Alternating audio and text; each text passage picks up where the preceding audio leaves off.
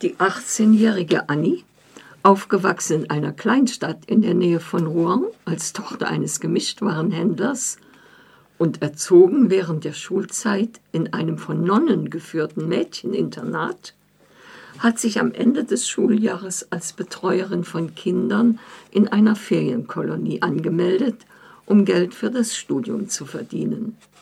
Vor allem aber hofft sie, dort endlich eine richtige Liebesgeschichte zu erleben.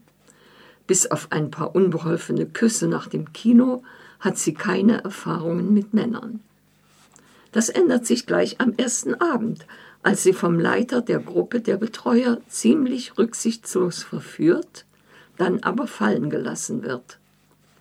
Getrieben von dem neu erwachten Begehren lässt sie sich mit anderen Männern aus der Gruppe ein, gerät aber in eine beinahe masochistische Abhängigkeit zu dem ersten Eroberer, den sie um Zuwendung geradezu anbettelt und verliert innerhalb der Gruppe völlig ihren guten Ruf wird gemobbt und mit Witzen und abfälligen Bemerkungen wie kleine Nutte beleidigt.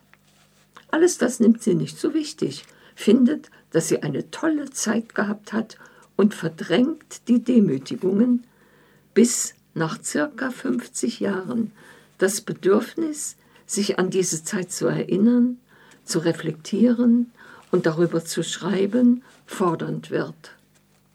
Anhand von Bildern aus dieser Zeit holt sie das Vergangene zurück und wird sich dessen bewusst, was ihr damals eigentlich widerfahren ist.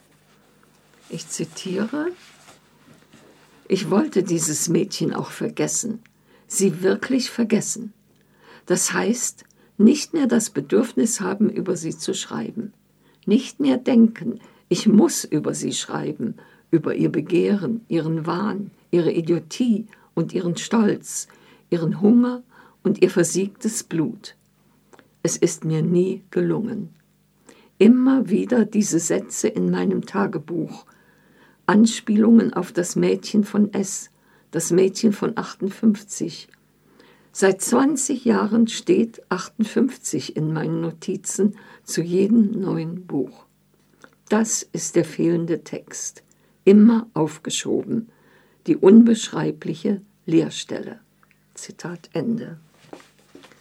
Die erfolgreiche Schriftstellerin lässt sich ein auf einen schmerzhaften Prozess des Erinnerns, auch an die gesellschaftlichen Phänomene der Zeit der 50er Jahre, an den Algerienkrieg, an Filme, Bücher, Konsumverhalten etc.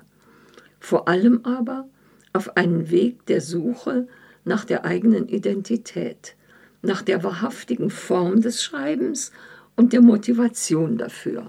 Ich lese noch eine kurze Stelle. Soll ich unter diesen Umständen das Mädchen von 58 und die Frau von 2014 zu einem Ich verschmelzen? Oder was mir rein subjektiv zwar nicht am stimmigsten, dafür aber aufregendsten erscheint, beide voneinander trennen sie in ein Sie und ein Ich aufspalten, um bei der Darstellung von Ereignissen und Handlungen bis zum Äußersten gehen zu können? Und das aufs Grausamste, so wie die Menschen, die man hinter einer Tür über einen selbst reden hört, die sie oder er sagen, und in diesem Moment meint man zu sterben. Zitat Ende.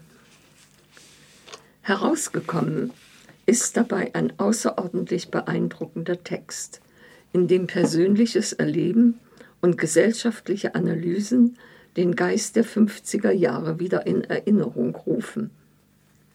Auch wenn ich diese junge Frau nicht in allen ihren Handlungen und Reaktionen verstehe, habe ich die Geschichte mit großer Anteilnahme gelesen, auch wegen ihrer literarischen Qualität und kann mir nicht vorstellen, dass sie jemanden kalt lässt.